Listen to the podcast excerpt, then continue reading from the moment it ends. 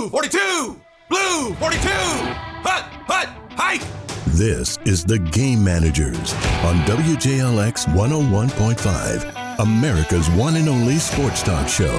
Breaking down college football's biggest games, latest news, and greatest moments. Are you ready? Because it starts right now.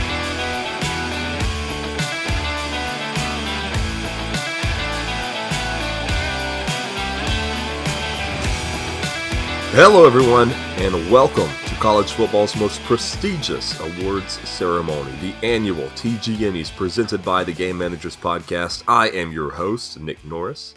With me, looking dapper in his one piece tuxedo for this special occasion, Justin Knight. Justin, how are you?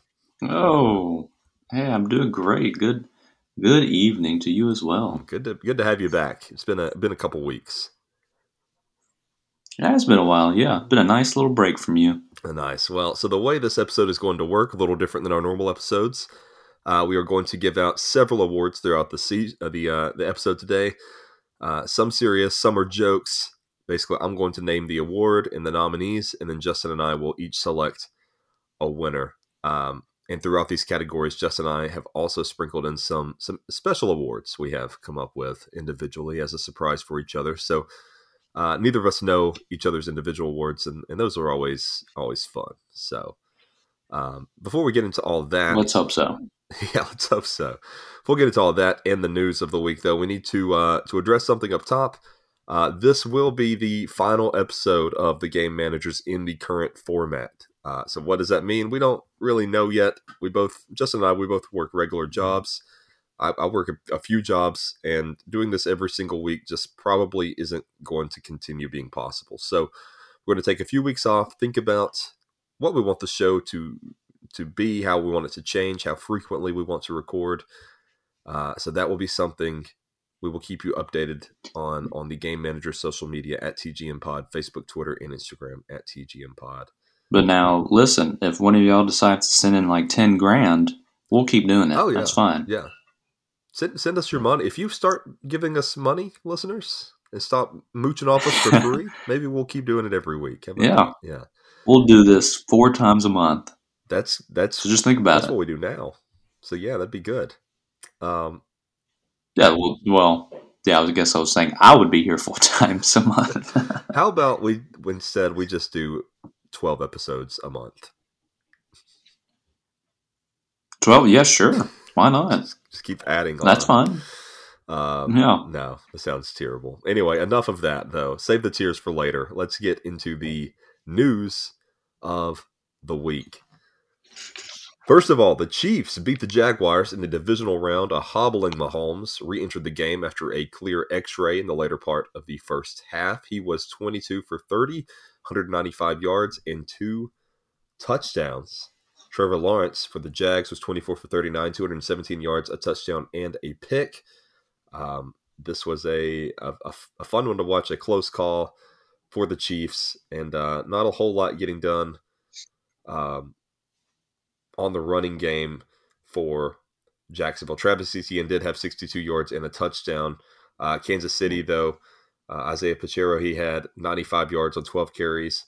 Jerick McKinnon had 25 yards on 11 carries. This was, though, a battle of quarterbacks, and Kansas City, with the great Patrick Mahomes, of course, uh, was able to come out on top, with Travis Kelce being the top receiver, 98 yards, two touchdowns, 14 receptions. Uh, Justin, did you watch this game? 14 catches, goodness.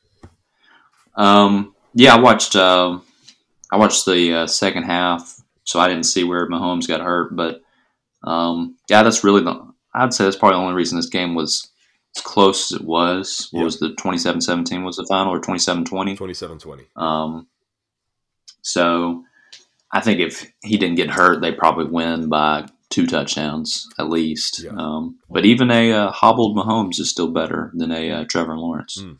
Well, you know, Trevor Lawrence a little younger, but uh, but yeah, not by much, I guess. But yeah, I'll, I'll give the Jaguars credit. They um ended up having a pretty good year um, to be able to make the postseason and uh, make it to the divisional round. Oh yeah, nine and eight. That's what they finished. So uh, yeah, pretty pretty solid considering what came this Building season. something before. good. Yeah. So Uh, no, yeah, what what a coaching change can do. Let's just say uh, Urban Meyer should never coach again. Definitely not in the pros. And if you're a moral person, somebody that has morals, probably never at any level again.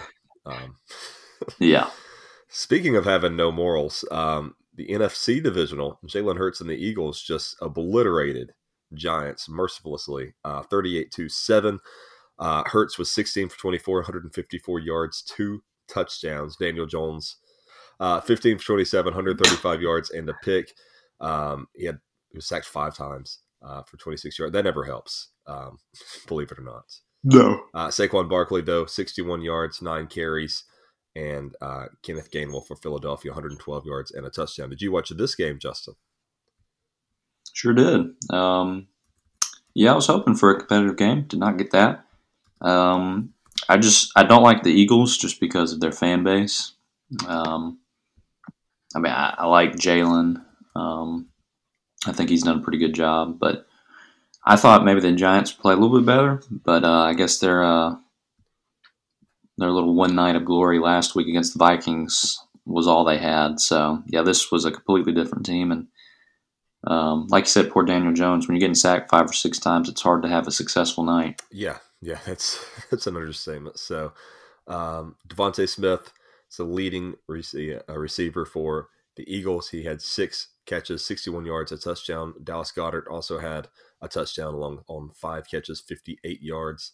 Um, yeah, I mean, dominant performance by the Eagles. There's not a whole lot more to say about this game, really, besides that they took nope. care of business.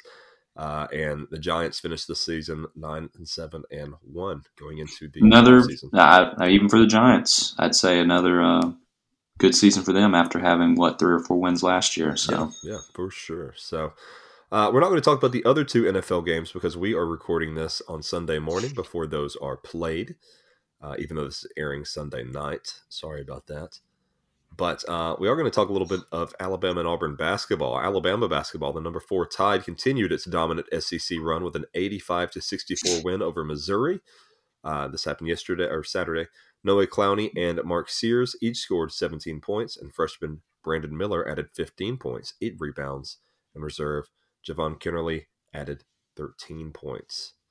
Um, big big year so far for Alabama basketball. We haven't really got to talk about it with you on the show, Justin. So far, what is your take on seventeen and two tied so far?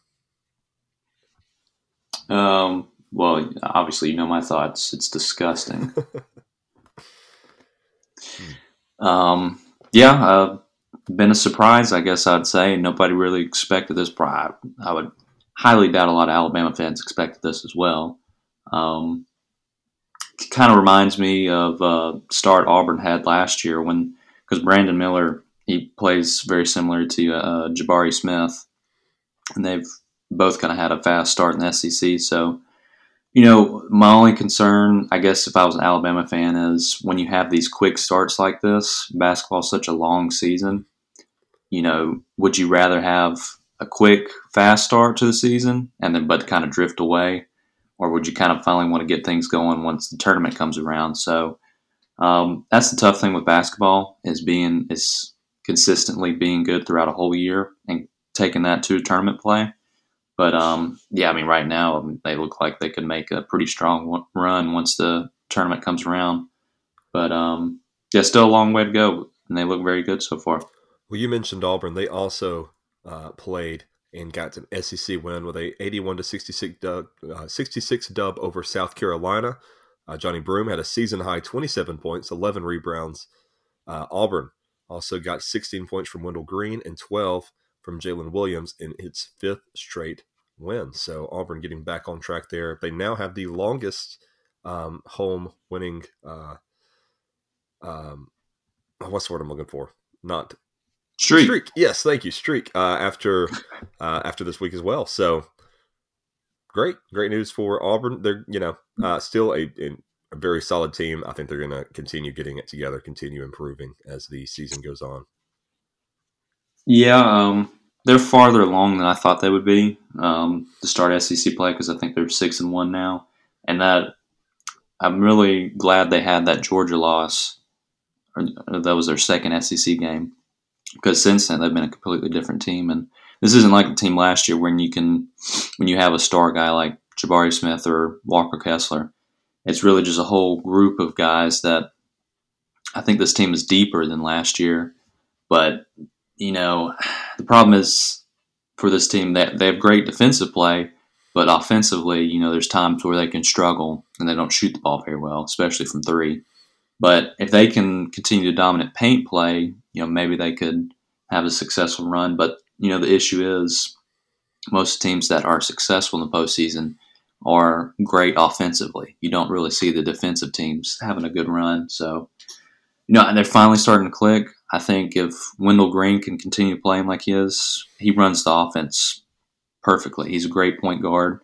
Um, so we'll we'll see if they keep it up. But you know, coming up in February, it's it's going to be rough. You got Tennessee, then at A and M, then you got Bama, and then the the end of the season you end with Kentucky, Bama, Tennessee. So it, it's going to be a tough run for them, but we'll we'll see how they fare out coming up. Speaking of tough run, on the flip side of this game, you got to feel for Gregory Jackson the second. He had 30 points and just no help from really anywhere else. I mean, Meechie Johnson had 11 points, but outside of that, nobody else even in double digits. So uh, tough. Yeah, South Carolina is just trying to lean on that on the one freshman, but other than that, they were not very good. Yeah. Well, we need to move on to our next segment of the show, our weird news segment, Mismanagers. Peculiar and wonderful and terrible and bad, mismanagement and mystery and dreams you never had. Grizzly or grievous or beavers with cleavers, audacity and specialty and used to drive you mad. It's a wonder any one of us can manage to survive in a world of world of mismanagers. Since this is going to be the last mismanagers for some amount of time, I thought let's change it up a little bit. Instead of looking up the news of the week, let's look up the eight strangest things that ever happened in Alabama. I Thought this would be fun. okay. So this comes from onlyinyourstate.com. Uh, a nice little website here that has a lot of things like this, a lot of articles like this. Um, we're going to look at some of the weirdest things that happen in the state. We'll start with number. I wonder how they count this down. I don't. I don't think these are in any necessary order here. Okay, so number one, Hodges meteorite. In Sylacauga, Alabama, on November 30th, 1954, Ann Hodges was napping on her couch. All of a sudden, a softball sized meteorite broke through the ceiling, bounced off her radio, and finally hit her in the thigh. Surprisingly, Ann survived. Ow. She's also the only confirmed person in history to have been hit by a meteor- meteorite. The housewife whacking. Oh, yeah, I think I've heard about this. Yeah, this is crazy. I didn't know. I've heard about this, but I didn't know it was in Alabama. Um, I didn't either. Yeah. The housewife whacking meteorite, as many call it, is currently on display at the Alabama Museum of Natural History in Tuscaloosa, Alabama. I've been there, and I guess I missed that meteorite nice. or didn't notice the significance. That is wild. That's crazy. Huh. I'd be so upset if I got hit with a meteorite, but at least you survived. Good on Seriously, you. yeah. I'm just sitting in my house and I get hit by something like that. you better believe I'm going to try to make some money off of it. This is one that um, a lot of people are familiar with the War of the Worlds radio hoax. Um, now, this goes back a long time, but we're going to talk about it, uh, the most recent version of it that happened in Alabama. In August 2013, radio station 94.9 thought a mock warning of an alien invasion would receive lots of publicity for a programming change. Unfortunately, it backfired, and everything spiraled out, out of control as listeners in Tuscumbia took it very seriously. Reportedly, many worried parents continuously called the police station stating their concern about a possible bomb threat, and some even kept their their frightened children at home. Those children who did attend school were Jeez. terrified so much that police officers had to be dispatched to the schools to settle them down. Uh, Tony Olivas, the Colbert County School Superintendent, accused the promotion of being in poor taste, and even though it was just an innocent radio joke blown away out of proportion, Brian Rickman, the program director for the Shoals Radio Group, apologized for the confusion. Wow. Yeah, I understand poor taste, but also, how about don't be stupid? Yeah, you know, don't believe everything you hear. But I mean, you know, if it's your kid, we're you well. You think about people though. Majority of us, we get scared by by so many things. Yeah. And so there's there's no logic that goes into this. Like, hmm, let me think about this again. Alien invasion. Okay. Huh. Probably not likely. Not Tuscumbia. So I, I don't think I'm going to lose my mind. But yes, it is Tuscumbia. So th- that is one of the concerns. have you Sorry if anybody's listening from Tuscumbia. have you heard of the creepy doll graveyard in Alabama? Uh, I don't think so. In November 2014, the Autauga County Sheriff's Office re- recovered 21 dolls from Bear Creek Swamp. These dolls were placed on top of bamboo stakes and then stuck into the swamp. Most of them were made out of porcelain and appeared to be antiques. After social media blew up about the dolls, a few of the deputies paddled around in a canoe to retrieve them. To say these dolls were creepy is an understatement. The Autauga County Sheriff's Office felt like there was nothing to worry about because the Bear Creek Swamp area is known for teenagers hanging out at night looking for creatures. I wouldn't care if there's anything to worry about or not. A dog graveyard is beyond creepy, says this writer. Um, they are pretty creepy. They're very, uh, very like 1940s porcelain dolls type of look. Ooh, those are the worst. Yeah, just just stuck through bamboo sticks, stakes, and uh, put into Yeah. the Interesting. Do you know that in Alabama, a rare NASA lunar rover model sold for scrap metal? No. A historic lunar rover prototype that was designed for the Apollo uh, moon mission was sold to an Alabama junkyard for scrap metal. Reportedly, it was located in early 2014 by U.S. Air Force historian. He had spotted it in the backyard of his mother's neighbor's uh, yard. Upon, his discovery, he alerted NASA immediately. Unfortunately, before NASA could recover the lunar rover, it was sold to the junkyard after its owner passed away. Supposedly, it was scrapped in December 2014. Recently, the scrap dealer made the announcement that the rover is safe and was never scrapped. It was actually been stored away. He plans to sell the rover at auction. That's good, at least. Nice. Yeah, so it's pretty impressive rover too. It's it's it's got like the the um- umbrella antenna. It's got the big wheels. Like you, it's the one man kind. It's pretty cool. Did you hear about um the rocket up in Huntsville that they have that they're going to have to tear it down? No, I didn't know they were gonna have to tear it down. Yeah, because they said, uh, you know, it wasn't built to last this long to the uh, environment conditions. I thought it was just Um, a shell. I so they're- know that they're talk- ran. Well, I don't really know either. I don't understand how. I, I don't get it either. But um, I guess they're planning on tearing it down. Wow. But I don't know if a decision has been made on it yet. Have you? But pe- yeah, people are like, huh? You know, you you couldn't have made something a little more uh, sustainable. It Yeah. could have lasted a lot longer. Maybe they'll replace it with something. Huntsville's got a lot of money right now. Um, yeah. Have you heard about the Jared Diet Subway robberies? No. 18 year old Zachary Raphael Torrance robbed a total of four Subway restaurants in Birmingham, Midfield, and Adamsville. Security footage showed an overweight man matching Torrance's description robbing the stores. He was wearing bright orange shoes, which would later assist in his identification. Uh, a tip for anyone Hmm. that's committing a crime don't wear a signature piece. Don't wear anything that's easily identified. Uh, there's a reason you're supposed to wear Or don't wear the same thing. Yeah. Yeah. Don't wear the same thing to every robbery. Yeah, that too. Mix it up a little bit. Uh, Torrance was arrested at uh, a Hueytown Walmart after a citizen realized he was the same person from the surveillance footage. When asked why he robbed the Subway restaurants, he told the detective he had been on the quote Subway diet, aka Jared diet. Because it failed, he wanted his money back. Luckily, nobody was injured during the string of robberies. Also, uh, Jared uh, from Subway is a pedophile, convicted one, so that's not good. That's true. He is. How bad Yeah. do you think that realistically hurt Subway's brand? When I mean, every time I think of Subway, I think they paid a pedophile millions of dollars. so I always think about that. I I would think it probably hurt initially Yeah. really bad. I mean, they probably still feel it even now because that was years ago. But yeah, just to think you were using this guy that was your big advertising, like, hey, I ate at Subway and lost all this weight. Oh, well, and he's a pedophile. So, um, yeah, I don't think I want to go eat there. Uh, I know, to be honest, I, I think Subway's overrated anyways. it is. It's not good for you. People, it, it promotes itself as this healthy alternative to fast food. It's not good for Yeah. you. It's not. Full of crap. It's all Yeah. processed and it's it's carb loaded and it's it's not good. It's not good for you. Yeah, and that's it's just not even good. Yeah. I'd rather go get a sandwich from Firehouse or Publix. Yeah, I agree. Uh, do you know about the UFO sightings in Fyffe? Fyffe? No, I haven't. On February 11th, 1989, a woman made a call to the Fyffe Police Department claiming she spotted a strange ob- object in the sky. By the end of the following day, more than 50 residents had claimed to see strange objects flying in the sky. Oh, gosh. According to reports, the strange object was hovering and was outlined in green. It also contained a bright light in the center. It was bigger than a jet and was very silent. The silence is what left everyone baffled. The news of these sightings attracted approximately 4,000 tourists and more than 100 news organizations to the tiny town of Fyffe. Uh, in recent years, there have been other UFO sightings in Fyffe, in addition to other areas of Alabama.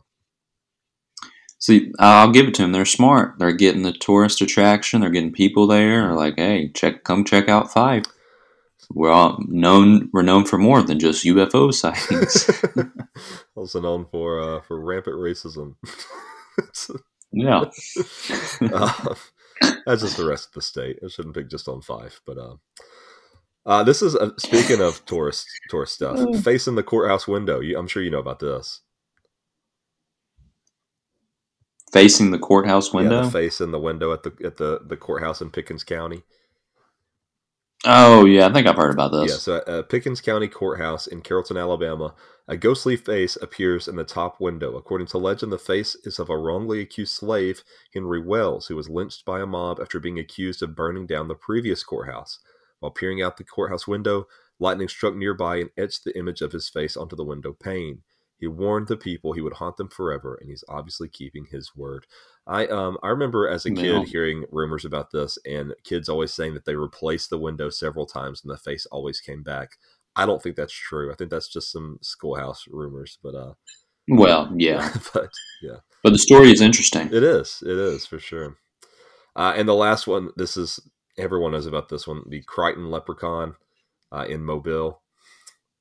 Um, Mm, the Crichton Leprechaun, also known as the Mobile Leprechaun, is an urban legend and internet meme involving a leprechaun seen in a tree in Crichton, an area of Mobile. Uh, following a news report in March 2006, the Crichton Leprechaun rose to international fame after the news segment was posted to YouTube. The city received lots of media attention. The news segment was one of the first YouTube videos to go viral, and now it has more than 25 million views. And uh, of course, they have the tell you what, man, these people are smart. I'll give it to them. They're smart. uh, the amateur sketch was so funny when that first. I mean, it was literally just a drawing of a leprechaun. They're like, "This is what he looked like." Yeah, in a tree. yeah, yeah. Yeah, I guess he would, wouldn't he? He's a leprechaun. Uh, All right. Well, that went a little longer than we needed it to, so we have to go to a break. When we come back, though, we are going to finally get into the awards, the TGME. So stay tuned.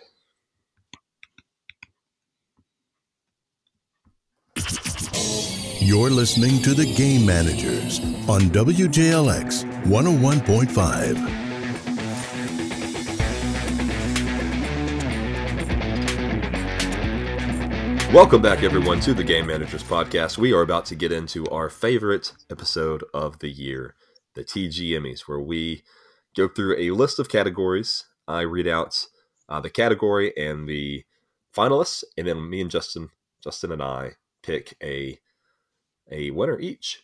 Sometimes we agree, sometimes we don't. It doesn't matter because this isn't real, right?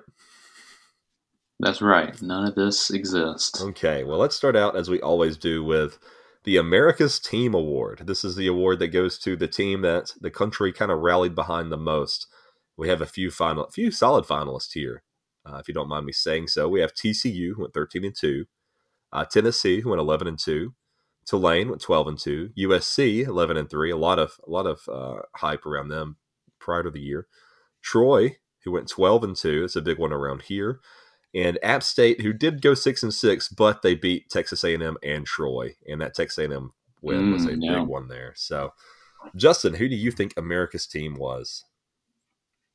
Mm, this is a tough one. Um, I want to say it's between TCU and Tulane. Yeah, Um, probably TCU though, because I'd say the majority of the country was rooting for TCU to win. I agree. I'm going to say TCU only because they went to the playoff and people wanted them to win it all. Um, yeah, everybody was kind Yeah. for the Horned Frog, so I'm going to say TCU as well. TCU, America's team of the 2022-2023 season. Uh, this is my favorite. Ooh, way to go, guys! Way to go. Good, good, good work. This is my favorite award coming up. Um, worst hair. And We've done this episode three or four times now, and we have had one winner every year. Uh, that was Kirby Smart at Georgia, except for one year. Uh, Trevor Lawrence got it for his mustache. Um, so, Oh, yeah. so let's look at the finalists for this year. Once again, Kirby Smart coming in. He's always a solid contender. He's got the weird bowl cut.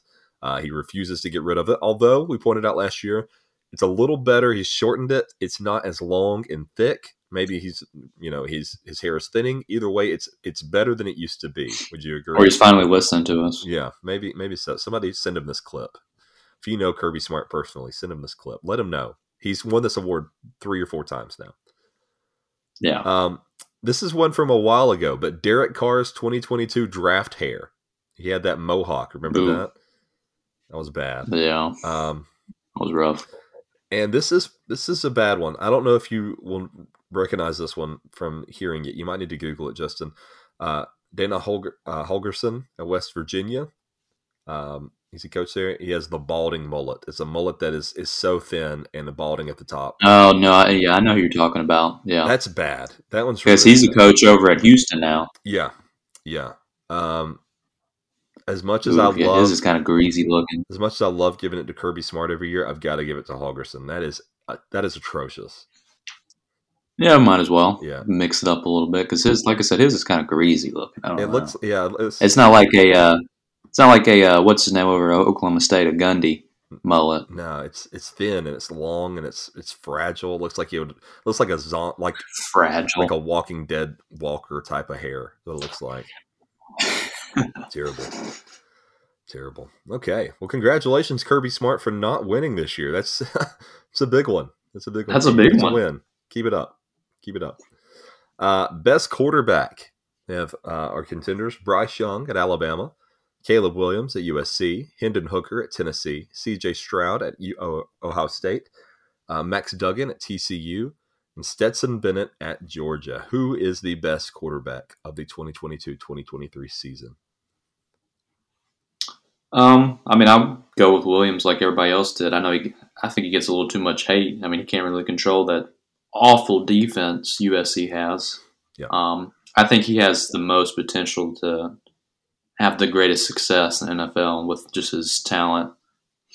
I think so too. I'm I'm also going to give it to Caleb Williams. I mean, just you know, it wasn't just him. He had a, a solid offense around him, but just to take that USC team and just, I mean, such an improvement you know, with the Lincoln Riley in that first year. Yeah, and with that defense they have too. I mean, to go eleven and three, and they should Yeah. have won the Tulane game. They should have gone twelve and two. yeah, But um, if they can actually just get a couple of solid defenders, you know, maybe they, they could really have a successful season next year. oh yeah, for sure. So, Caleb Williams, you win it from both of us. Good on you.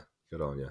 Um, a lot of great quarterbacks this year, though. Even though um, not all on great teams, uh, a lot of a lot of really solid quarterback play Yeah. this year.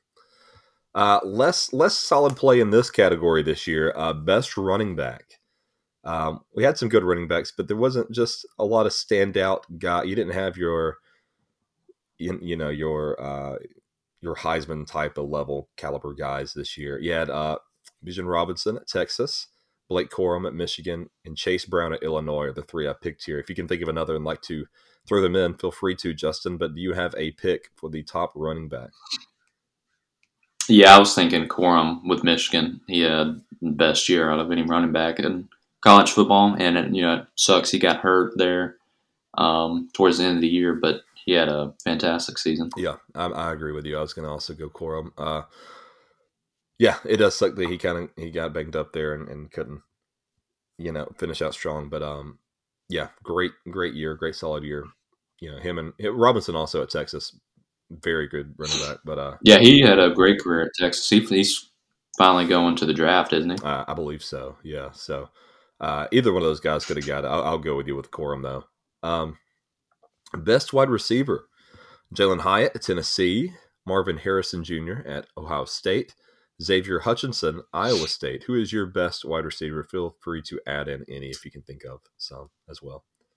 Yeah, definitely Hyatt, Yeah, without a doubt. Yeah, that- He'd probably have even better stats if Hooker didn't get hurt.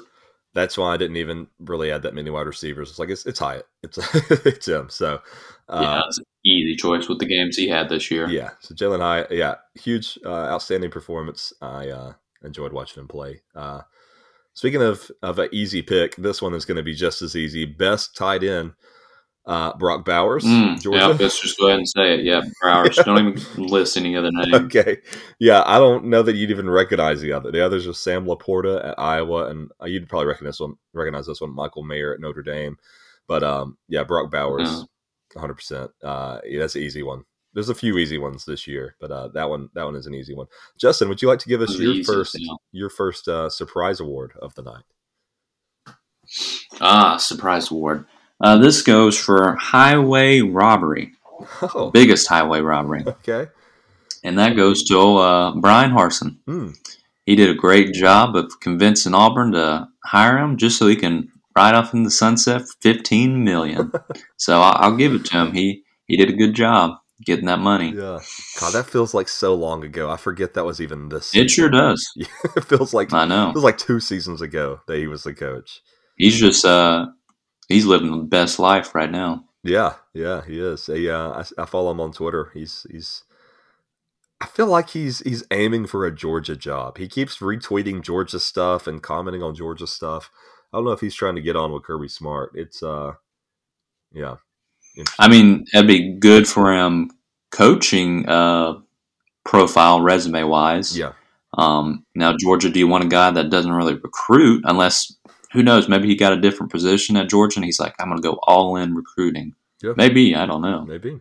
But um resume builder wise, yeah, that would definitely help. Okay, best offensive line units. Um, this is also an easy one. I only put two choices here: uh, Georgia or Michigan. Georgia. Yeah, I, mean, I would go Georgia just Yeah. because they had more success. I mean, Michigan's was probably top majority of the season, but with the way things kind of turned out there in the semifinals, yeah, I'd have to go Georgia. especially with that national championship performance. I mean, Georgia's offensive line was just an animal in that game. Yeah, I mean, Bennett could have taken a nap back there. Yeah. He would have been fine. Yeah, yeah, definitely Georgia. But it doesn't help. They made it so easy. I know I didn't get to talk about this. I'll say it real quickly. TCU's defense they run they run a three three five three or something like that. So they only got three down linemen, and they weren't blitzing very much. So I mean, obviously he's going to have all day when you have five uh, linemen versus three D linemen coming at you. That made it easy. Yeah, that's true. TCU didn't help themselves in that regard. No, Best interior lineman. This can be offensive or defensive. All right. We've got uh, Calijah Kancey, defensive tackle at Pitt. Uh, Peter Skoronski, offensive tackle at Northwestern. And Aluzagan Aluwada, I can never say this. Aluwatimi Watimi, center at Michigan. I'm going to give it to, I'm going to say his name again, center at Michigan. yeah, I'll give it to Michigan. Not even going to attempt to say that again. Uh, yeah, I think he Nope. also won the the actual uh, college football award for that. I can't remember the name off the top of my head for best interior lineman. Is it the the, the um, Brahms or something like yeah, that? Isn't yeah, it? something like that. So, um, I don't know. I could be completely wrong. sounds good to me. We'll give it to him. I don't know. I don't know. so, sounds good. Yeah, I don't really keep up with mu- with a lot of O line or D line awards. Yeah. Um, this is an award from last year. We've got a, a two. We got a repeat winner here. Uh, largest human. This is the two-time winner. Uh, winner Desmond Watson. He won it last year. He was 6'5", 400 pounds. I'm giving it to uh, to him again because when he first arrived at campus, he was 480. He dropped to 400. He is getting bigger again. He has rose up to 6'5", 415 pounds. Uh, the sophomore defensive end. She, this is a Florida guy, isn't it? At Florida, yeah, uh, defensive end. So yeah, I just had to bring that up Yeah. again because this guy is getting bigger again somehow. So Well, I mean, impressive that he lost eighty pounds. Um, and who knows? Maybe that fifteen pounds he's putting on is just it muscle. probably is Um, because he's what six five? You said. six five. I mean, There's nobody close to him in size and weight. There's nobody. The next the next guy is like three thirty or something like that. Like there's nobody close. I mean, that, that, and he, he moves he moves pretty well too. For a guy that's four hundred fifteen pounds, Yeah. The dude's pretty agile. I'll, I'll give him that. I don't too. know anybody else that's 415 pounds that can move at all. So yeah, yeah. No, most of them are stuck to a chair and can't even get up. Yeah. So the fact that he's doing this, it's Most impressive. people that size have a have a TLC show. You know, so yeah, yeah. they're uh, they're in a chair rolling around all day. They're, yeah, they can't get up. Uh, wild. Um, so good for him. Yeah, I want to see him get back up to 480, but it'd be pure muscle. Then it'd be great. Um, in honor of the great late Mike Leach, we are renaming this next award. It was the Most Unhinged Quote Award. We're going to name it the Mike Leach Mouth Award, which I think is fun. So um, that's a good one. We're going to go through here and see the weird quotes of the year. This includes the last off season and the actual season, and pick out our favorites. So first one we have here, Nick Saban's on this a few times this year. Uh, Nick Saban says Tennessee got in what looked like an I formation last week on the goal line, and our players actually did not know what to do. That is crazy hearing from an Alabama coach. Uh, but yeah, yeah, considering they were the king of I formation. Yeah.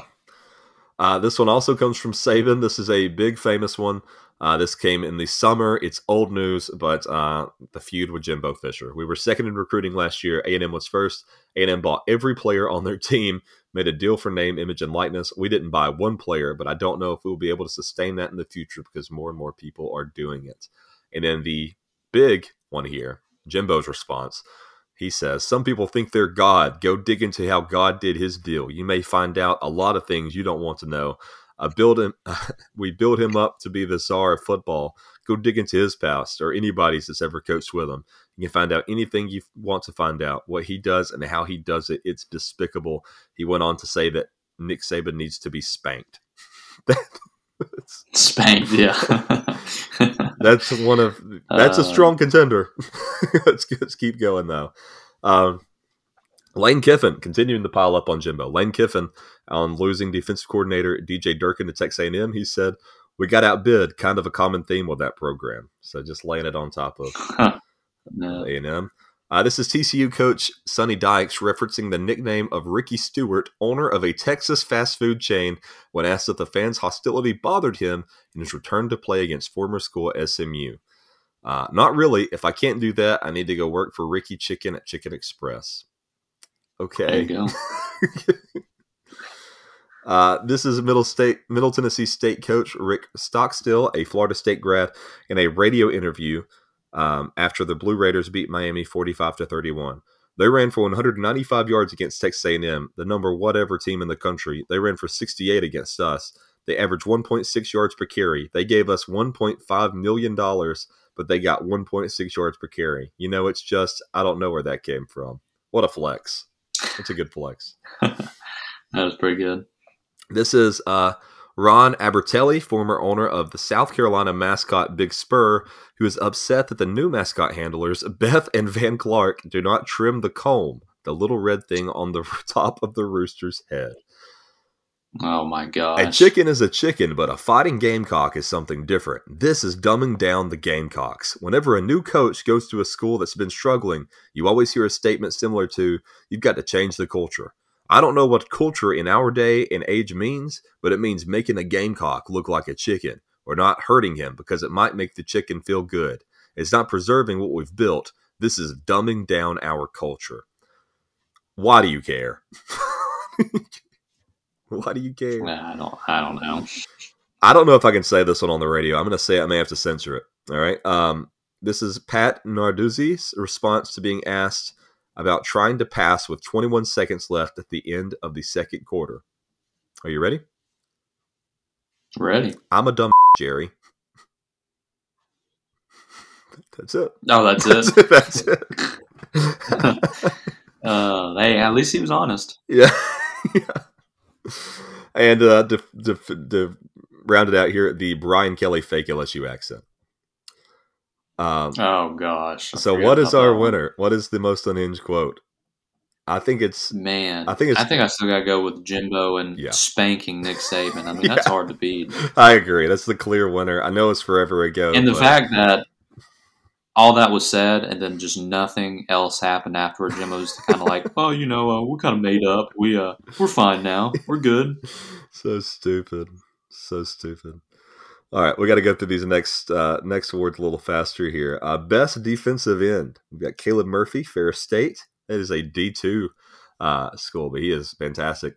Devon Harris nice. at Wyoming, Myles Murphy at Clemson, and Tyree Wilson at Texas Tech. I got to give it to Caleb Murphy. He plays like a great D1 player, um, the best player in D2. Yeah, if you're on this list as a D2 player, I'd say so. Yeah, so I'm going to give it to him. I'll go with him as well. Nice. Uh, best linebacker Will Anderson Jr. at Alabama, Jack Campbell at Iowa, Drew Sanders at Arkansas, or Jamon Dumas Johnson at Georgia. Um, maybe I'm a homer, but I think the clear choice is Will Anderson Jr.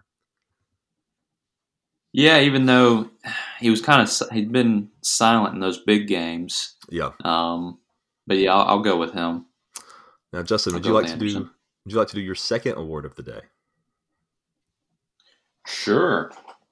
All right. Um, I guess mine, and I, gosh, I hate saying this for this team as well, but um, the start of a new dynasty, mm. I'm going to give that to Georgia. Yeah. I mean, you win two in a row, first uh, team to do that in the playoffs to win two in a row. Um, and of course, the last team that did it was Alabama in 11 and 12. So right. could be a changing of the of the uh, of the tide, hmm. as I say that. I don't know. Yeah. Um, they've been saying this for years, though. But I mean, Georgia, I guess, the first team to finally back it up and say, "Hey, we can win two in a row." Yeah. Heck, we could probably go win another one this year. Probably. Um. So, but you know, it's hard to predict these things, and I know Alabama will probably be, of course, they're going to have the talent as well, like they always do. So we'll see if anybody else can just compete with them. How about that? Good luck. Uh, but yeah, we will keep an eye on it. No. Uh, best defensive back: Tre'Vius Hodges Tomlinson at TCU. Clark Phillips III at Utah, and Devon Witherspoon at Illinois. I'm going to give it to Tomlinson at TCU. I'm going to give it to the Illinois guy. Okay, Witherspoon. Illinois had a great, yeah, they had a great uh, defensive year and a very surprise year as well. Uh, best kicker: Christopher Dunn at NC State, Joshua Karty at Stanford, or Jake Moody at Michigan. I'm going to go Moody. Oh, Moody, yeah, definitely. Yeah, easy one there too as well. This is a fun one. It's one of mine college football's all name team. We did this last year, so anybody that was on it last year did not make it back. So like Tank Bigsby, those guys, uh, General Booty, those guys will not be on it this year. These are all new General names. Booty. Uh, but let's go through these. For the quarterback position, we got Gunnar Watson at Troy. Good name. Nice. Uh, running back, Xazavian Valladay, Arizona State. Jeez. That's with an X uh, and a Z. oh, of course it is. Uh, tied in. This is a good one. Maximilian Mang at Syracuse. I like that. Ah, nice. Maximilian. This is a famous one, but he he, he has to make it. He didn't make it last year because he wasn't playing. Wide receiver Decoldest Crawford, Nebraska. Uh, great. Oh, name. that's right. Yeah, I forgot about him. Uh, the coldest to ever do it, Crawford. that's right. That's right. Offensive lineman. We got Tiger Shanks at UNLV. Okay. Uh, this is a insane one. This is a defensive lineman. Shitta Sillah, Boston College. It's spelled right. like you think it'd be. Uh, so yeah. All right. Linebacker Ormondale Dingle, Central Michigan. Dingle. or oh, no. or Mondale. Uh, defensive back. This is a good one. Storm Duck, North Carolina. What a stupid name, Storm Duck. And for kicker position, Jeez. we have Casey Legg, West Virginia. You probably heard of him. The Leg. Yeah. I'm surprised you didn't put um, Kool Aid on there. Yeah, uh, I think he. T- I think he made last year's, even though he wasn't playing. i oh, did he? Yeah, okay. So I didn't put him back on here, but uh, good stuff all around. Yeah, if, if we didn't put him on there, Kool Aid deserves to be there too. So, uh, very good. Uh, best punter. We got Adam Korsak at Rutgers, Mason Fletcher at Cincy, Bryce Baringer at Michigan. I don't know. Uh, I guess Baringer. Yeah. Yeah, the Michigan guy. Seems like they got great special teams over there. Okay, here we go. Biggest disappointment. This is a good one. There's a clear winner, uh, but we'll we'll go through all these anyway. Uh, Alabama with two losses. Georgia being more dominant than they were the previous year. Uh, TCU making the play, uh, losing in the you know in the national championship. Michigan losing in the playoffs. Florida going six and six, Houston going seven and five, Miami going five and seven, Michigan State going five and seven, or the clear winner, Texas A&M going five and seven after having the number one recruiting class. yeah, um, it's definitely A&M. Now, I, I, also want to point out too that Michigan State also has just given you know they just gave uh, what's his name a huge extension there, and then they yep. go five and seven. So um, that one's not talked about as much as it should be. But yeah, A and M clearly with the number one recruiting class and the hype that went to them, and heck, there's probably going to be more hype into them this season because now you have these recruits starting to develop, and they're they probably have another good recruiting class, don't they? Top ten. Yeah. So I think so. So I mean, this is when you get into the question of, hey, Jimbo goes six and six this year. Do you fire him? Hmm. I'm sure it's, it's being discussed. So, so, you know. I sure hope so. I hate him. He's so annoying. Justin, would you like to give your third award of the day? Oh, third one. Mm, this one I was going to do. Um, I guess a coach that um, was on his way out for not being so annoying, but he comes back and he's right back in the conversation again. And you probably know this one. That'd be Dabo Swinney. Mm. I thought this year was a little better. Yeah. But then I guess it was the um, comments made after they lost the uh, Orange Bowl. I guess saying um, something about Clemson and um, how disappointing they've been, and is, are they on the way out? And he's like, "Oh, we've won uh, how many just blah blah blah ACC titles," and uh, I don't know. I guess it's just the way he said it. Yeah. But it's like, huh? Yeah, a lot of competition in the ACC. You're really struggling there, aren't you? To win some titles. Lost those coordinators. Um, uh, they've been struggling ever since. Yeah. So now I'll give now they got the uh, OC from TCU. Oh, um, yeah. Lincoln Riley's brother. So that might be a pretty good one. Probably. And especially with uh, the quarterback they have, um, this could be their year to finally get things back on track. I don't know. Well, let's look at the best game of the year. That's always a fun one. We have Michigan defeating Ohio State 45 to 23, Tennessee defeating Alabama 52 to 49, TCU defeating Baylor 29 to 28, LSU defeating Alabama 32 to 31, or Utah defeating USC 43 to 42. After, as much as I hate it as an Alabama fan, Tennessee Alabama game was the best game of the year. Yeah, I was going to say that. Now the best finish, I would say, um, gosh, because they both ended on a game-winning field goal. But the way TCU they ran the ball 15 seconds, then ran the field goal team out, and then perfectly executed um, that with no timeouts. Kicked it as the time expired. Beautiful. I had never seen something so perfectly put together and with so much of a time crunch, no pressure. Did it great. But yeah, the uh, Tennessee Alabama game was uh, that was fantastic. Oh yeah, for sure. Uh, saddest fan base of the 2022-2023 season was it Alabama, Auburn, Michigan, or the clear winner Texas A&M? yeah, Auburn's been sad for um, since 2010.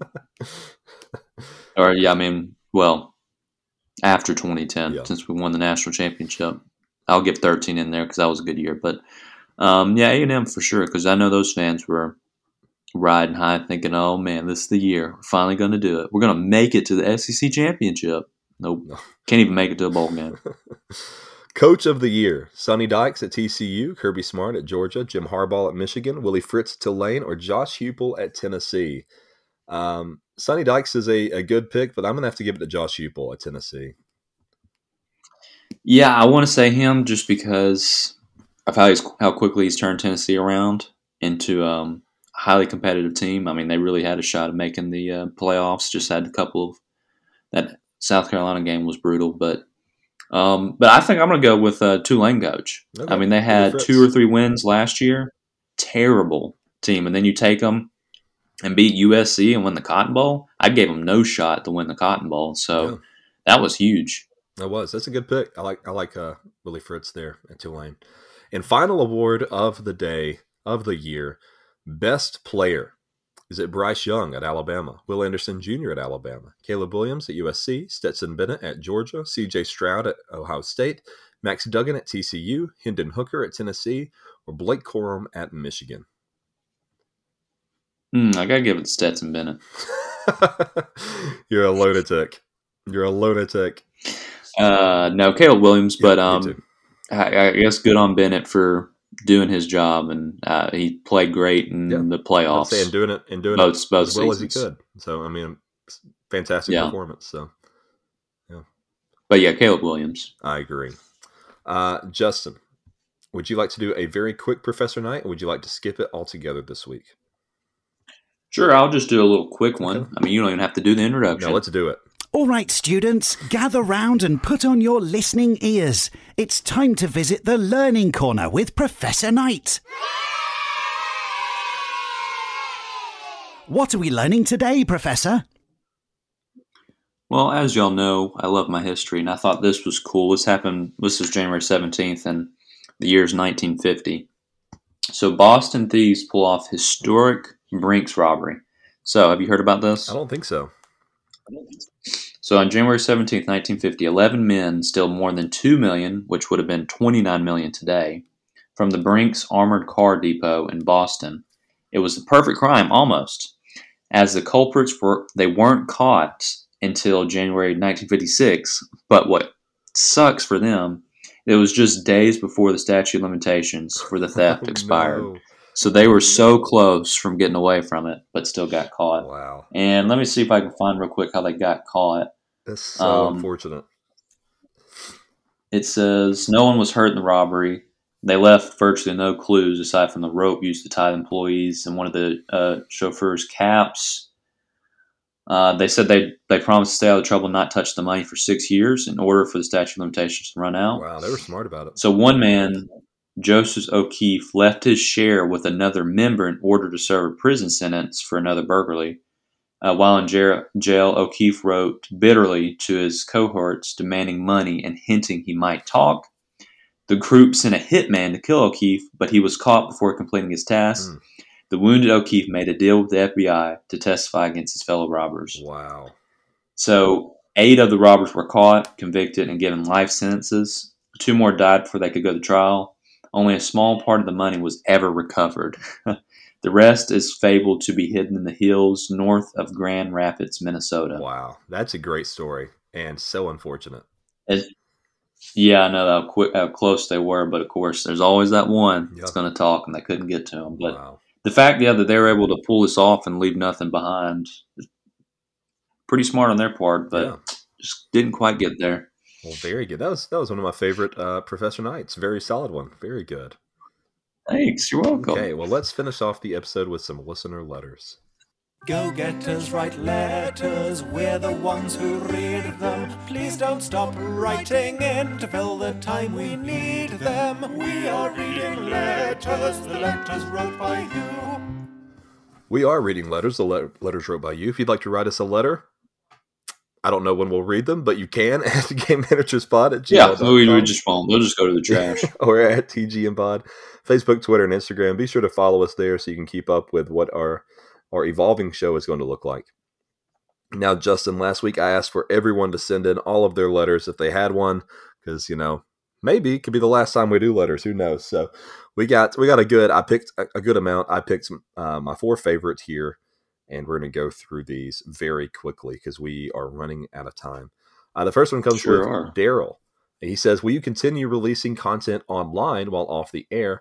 Uh, this is something we've talked about. Yes, we're going to bring back our, our other show, Ranked, the most iconic years in sports history. We're going to pick Oh, brother. Yeah. you like that one. You like doing that one. Yeah. Yeah, that one's good because it's it's a quick one. It's also more popular. And it's um. That's true. And people like that more just to figure out what happened in those years. Yeah, so uh, definitely check that out. I think we're going to do those once a month. So um, check those out, and we will uh, those are 30 minute episodes, very quick, very short. Learn a little bit of yeah. sports history. I like doing those. Um, thank you for uh, Daryl for the message. By the way, great question. Uh, Dave, who he says, who is your prediction for next year's national champion? Uh, way too early, but if I had to guess, I would yeah. say probably Georgia or Alabama. One of those two. I'm going to go uh, USC. Okay, yeah, I like that. I like that pick. It's possible. uh, yeah, I guess it's possible. Sure. uh, John, he writes us. Um, I asked for some listener love advice, Justin, and we got some from John. And um, this is this is a dark one, to be honest. No, no. Uh, John writes, um, "Hey guys, kind of personal. Uh, I'm going to leave his last name off of this because uh, it is personal. I've actually changed his first name. His name's not actually John." Uh, my wife wants an open marriage. I do not. How do I go about this? We have been married for three years and like intimacy. I don't want a divorce, but I refuse to have an open marriage. Oh, an open marriage. My gosh. Yeah. Um, here's my thing. Um, not everybody thinks this way, but I think that's an incredibly disrespectful thing to ask of someone. Um, and I think that's possibly. Wait, who? Uh, sorry, read it again. So who asked that? The wife wants an open marriage. Oh yeah, I'd say uh, see you later. You're for the streets. They've also only been married for three years. That's not a long time to be losing intimacy. I think um, that's that's divorce worthy. you know? Oh, I would say so. They yeah. want that. Goodness. I'm not going to tell you to get a divorce. Uh, I'd say yeah. I'd say hit the road and uh, see you later. I'm not. I'm not going to tell somebody to get a divorce, but definitely um, talk about that and talk to a therapist and figure out why she wants that. That's not that's not something I would personally be comfortable with. I know some people are. Um, no, absolutely not. I would rather no, be single. No, unless unless you're Mormon, maybe that may fit better. But um, if you're not Mormon, it probably doesn't really make much sense. Mm. Well, um, I'm sorry, John. I wish we had time to give you more advice. I, I hate that. I um, I think it's pretty straightforward. Get out of there. Run. And our, our last email of the day Thanks for the show, guys. Can't wait to see what is next for y'all. Comes from Sam. Thank you, Sam. Very nice uh, email. Hey, thank you, Sam. Yeah. We will keep you updated, like we said, on what we do next on uh, at TGM Pod, the Game Managers Podcast, at Facebook, Twitter, and Instagram. Go there, follow us. We will show you everything we plan to do and where it will be. Um, but until then, I just want to thank everybody for listening. We've done this for three, three or four years now, Justin, a long time, and I've had a lot of fun doing Pretty it. crazy thing. Yeah, it really is, and um, it's been yeah. Because uh, the first year we did it was uh, yeah, it was nineteen when uh, yeah, uh, Bo Nix was a freshman starting. So I remember, oh man, those were some frustrating games watching that offense. So yeah, it has been about yes, coming up on four years. Yeah, so. which is wild because that's we never thought that we'd make it this far. We never thought it would be on the radio. Um, no, yeah, and it's been it's been a lot of fun. So you know, I d- I don't want to see the show go away entirely, but it does have to unfortunately change just because of our schedules. But thank you, you know, everyone for for sticking with us for so long and and listening weekly and being there when we take some weeks off we, and coming back we, we, you know we really do appreciate it. And uh, it's been a lot of fun. Yeah so. yeah. Thank you all for listening and um, for making the show fun. Yeah actually having people listening to us i never thought anybody would really want to listen to me ramble on. I can't even barely get a sentence off sometimes so i appreciate y'all wow listening to our sports takes which we know nothing about sports. We just try our, our best to talk about it but um, yeah, this has been a lot of fun. We've enjoyed it. So um, I think it'll be even more enjoyable taking a little bit back. So you are just waiting for those next hmm. episodes. Mm. Like, man, I can't wait for them to drop that one episode. just clamoring for it. Well, thank you again, That's right. everyone. Until next time, Justin, would you like to give us one last classic catchphrase for the time being? Hey, you know how it goes here, Auburn fans. Basketball let's keep it going. We're looking good. Keep your hopes up there. Let's see what happens. But as always, hey, War Eagle anyways. Blue 42! Blue 42! Hut! Hut! Hike! Thank you for listening to the Game Managers. Like the show on Facebook, Twitter, and Instagram at TGM Pod. Until next week, goodbye, adios, and sayonara.